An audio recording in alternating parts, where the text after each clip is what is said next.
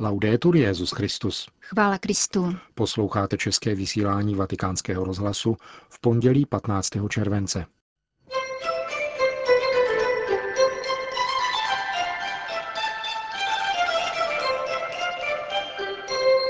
Rio de Janeiro se připravuje na Světové dny mládeže. A v druhé části pořadu se vrátíme ke včerejší návštěvě papeže Františka ve Vatikánské observatoři. Hezký poslech přejí Milan Gláze a Jana Gruberová.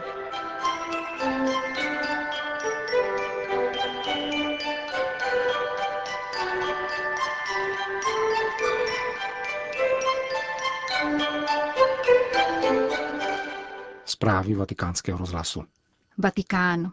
Rovných 131 dní po volbě na Petrův stolec se Jorge Mario Bergoglio vrací do své rodné Latinské Ameriky. Již za týden emeritní arcibiskup Buenos Aires a nyní papež František zahájí svou první mezinárodní apoštolskou cestu do Brazílie u příležitosti konání 27. světových dní mládeže. Tato pouť nebude pro 670-letého papeže nenáročná. Sedmidenní pastorační agenda zahrnuje celkem 33 událostí. Svatý otec při nich pronese celkem 15 proslovů, 10 promluv, dvě homílie a tři pozdravy. Přesuny po brazilském vnitrozemí obnášejí zhruba 600 kilometrů, zatímco led z Říma do Rio de Janeiro a naspět potrvá téměř jeden celý den. Jistě významným okamžikem na palubě letadla bude vůbec první tisková konference papeže Františka v přímém kontaktu s novináři. S pětihodinovým časovým posunem se svatý otec bude vyrovnávat i hned po svém příletu a uvítacím ceremoniálu, tedy od pondělního večera 22. července do středečního rána 24. července, kdy odlétá na mariánské poutní místo Aparecida. Do baziliky naší paní od neposkvrněného početí v Aparesidě papež František přijíždí po šesti letech. Tamní biskupové tudíž se zájmem očekávají, o čem bude kázat před společným slavením Eucharistie. Nemenší zájem budí také ostatní příležitosti k setkání se svatým otcem. Promluva k brazilské státní elitě, která bude jistě příležitostí k reflexi nad současnou latinskoamerickou realitou, či samotné Světové dny mládeže v Riu, na něž se přihlásili téměř 2 miliony mladých. Vůbec první obdobné světové setkání mladých lidí s papežem, tehdy Janem Pavlem II., proběhlo v Argentíně roku 1987. Současný Petrův nástupce se jej ovšem tehdy neúčastnil a také později jako biskup nezavítal ani na další ročníky. Jak sám uvedl, měl na starosti pastoraci své diecéze. Na letošních brazilských světových dnech mládeže bude tedy vlastně nováčkem. Více než 70 výdajů na organizaci Světových dnů mládeže v Rio de Janeiro bude pocházet z darů soukromých firm a poutníků. Bude to nemalá částka, protože celkové výdaje tohoto setkání jsou odhadovány na 160 milionů dolarů. Celková suma je však stále ještě těžko zjistitelná, protože bude záviset na konečném počtu účastníků. Kromě soukromých dárců přispěje i magistrát města, který bude hradit množství veřejných služeb, například zdravotnické zabezpečení. Jenom příprava samotné sítě bodů první pomoci během týdenního setkání mládeže bude stát kolem 4 milionů dolarů. Papež František během pobytu v Rio de Janeiro bude bydlet v nevelkém diecézním středisku Sumaré mimo střed města. Průběh setkání mládeže v Brazílii bude možné sledovat také na internetu. Papežská rada pro sdělovací prostředky zprovoznila k tomuto účelu zvláštní stránky v šesti jazycích. Díky tomuto projektu, řekl předseda zmíněné papežské rady arcibiskup Claudio Maria Celli, může každý, kdo se do Ria nedostane, sledovat, co se tam děje očima jiných mladých křesťanů. Na zmíněné internetové stránky totiž účastníci budou moci posílat svoje fotografie.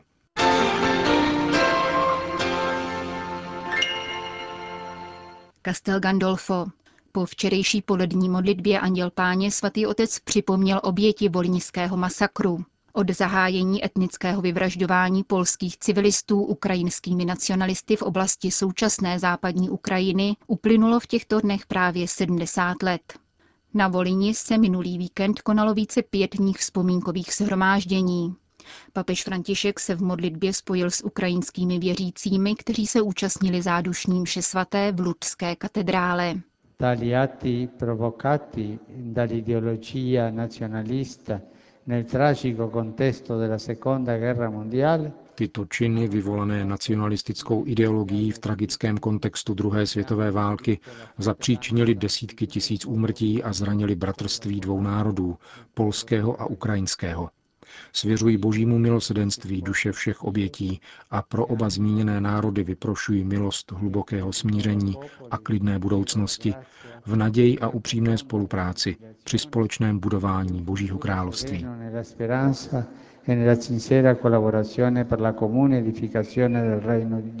Počty obětí masakrů na Voliní a východní Haliči, obsazených německými okupanty, jsou dodnes sporné.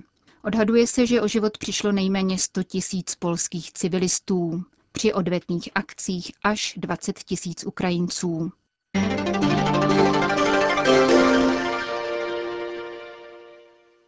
Sýrie. Severosyrské Alepo svírá potravinové embargo. Četné a rozrůzněné povstalecké islamistické skupiny totiž uzavřely přístupové cesty k metropoli a oznámili, že zablokují rovněž dodávky pitné vody.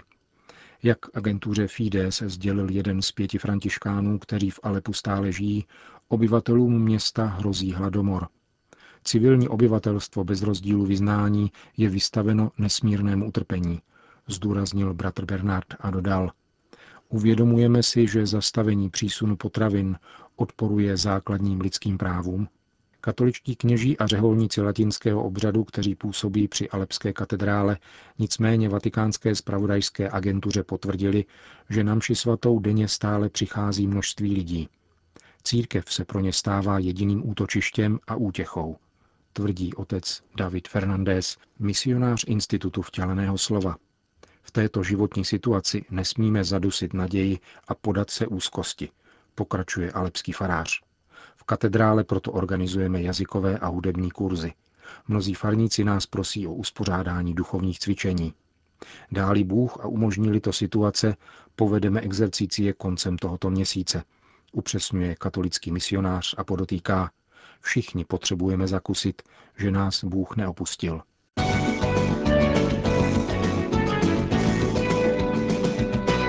Kinshasa.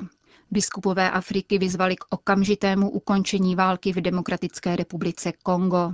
Vyzvali Organizaci spojených národů, Evropskou unii a Africkou unii, aby podnikly konkrétní kroky, které ukončí tento již 20 let trvající konflikt a připomněli, že stál život nejméně 6 milionů lidí a další miliony lidí stále trpí v důsledku loupeží, znásilnění a každodenních vražd. Výzva zazněla na závěr zasedání biskupských konferencí Afriky a Madagaskaru, které se konalo v hlavním městě Demokratické republiky Kongo. Válka na východě této země nebyla jedinou válkou s dramatickými důsledky na africkém kontinentu, o níž se mluvilo na zasedání delegací afrického episkopátu. Biskupové přiblížili situaci v Středoafrické republice, Mali, Nigérii, Jižním Sudánu, Madagaskaru, Tunisu a Egyptě a jednoznačně odsoudili ty, kteří dodávají zbraně anebo stojí u zrodu konfliktů. Afričtí biskupové uvedli, že černý kontinent potřebuje politiky, kteří se stanou tomuto kontinentu opravdu milosrdnými Samaritány a nebudou jako dosud myslet jenom na své vlastní zisky. Afrika potřebuje lidi, kteří se skutečně zasadí o její budoucnost. Budou se starat o to, aby se všem obyvatelům žilo lépe a nikoli jen nemnoha privilegovaným skupinám, prohlásili biskupové na závěr svého setkání v Kinžáse. Připomněli, že bez spravedlnosti, smíření a pokoje je budoucnost Afriky ohrožena.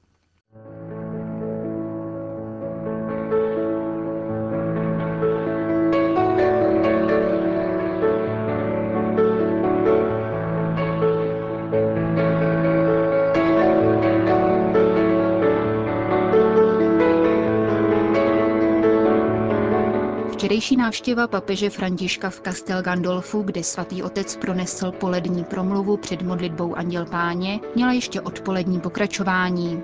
Papež totiž potom navštívil vatikánskou observatoř, která sídlí na pozemku papežské rezidence a je spravována jezuity. Poprvé tak papež navštívil komunitu svých bývalých řádových spolubratrů, kde zůstal i na oběd. Jezuitská komunita má mezinárodní obsazení a její představený, jenž je shodou okolností Argentinec, otec José Gabriel Funes, vylíčil v rozhovoru pro naši rozhlasovou stanici průběh papežovy návštěvy. Una bellissima giornata per noi gesuiti dipendenti della Specola Vaticana. Pro nás jezuity a zaměstnance Vatikánské observatoře to byl překrásný den. Přivítali jsme papeže a provedli jej našimi prostorami.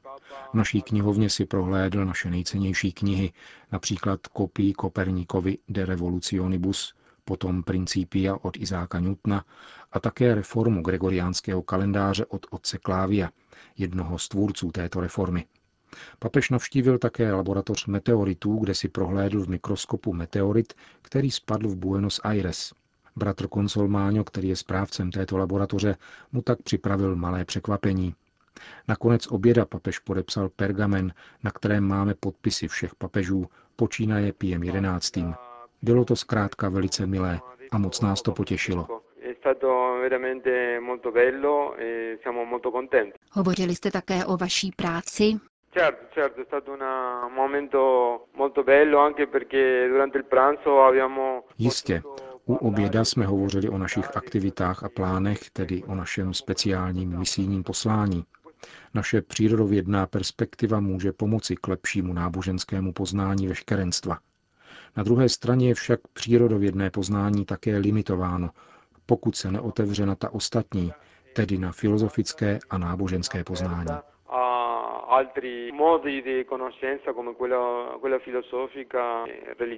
Papež František byl však také na návštěvě jako jezuita mezi jezuity. Esatto, è stato un nostro confratello, no? Così che diciamo che una doppia gioia, no? Avere il Papa Přesně tak, byl to náš spolubratr. Byla to tedy dvojnásobná radost mít mezi sebou papeže a zároveň papeže jezuitu. A bylo to také poprvé, kdy papež v jezuitské komunitě Vatikánské observatoře obědval. Také to bylo mimořádné. Pamětníci mi vyprávěli, že Jan Pavel II. během prvního roku svého pontifikátu navštívil pomši svaté o slavnosti svatého Ignáce z Loyoli naši komunitu a zdržel se na snídaní spolu s jezuity a zaměstnanci observatoře. To byla také návštěva velice familiární.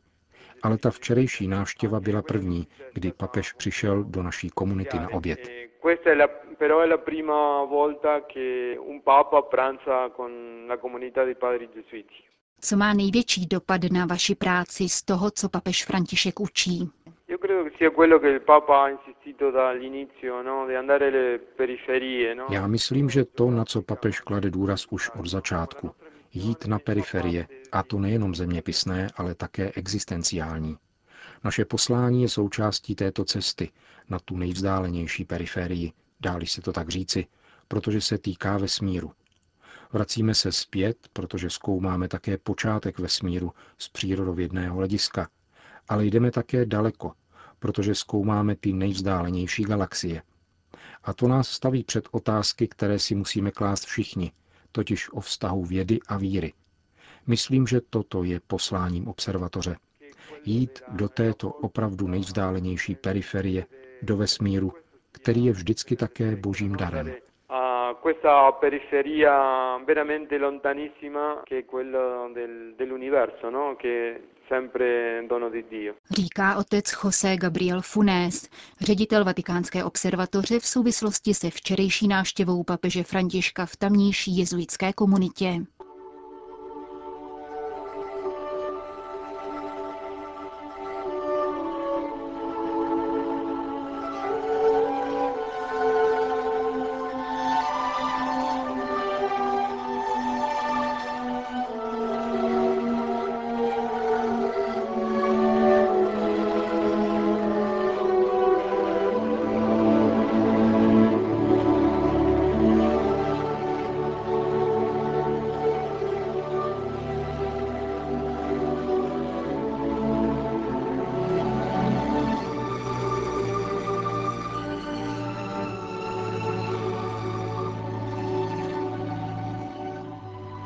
Končíme české vysílání vatikánského rozhlasu. Chvála Kristu. Laudetur Jezus Christus.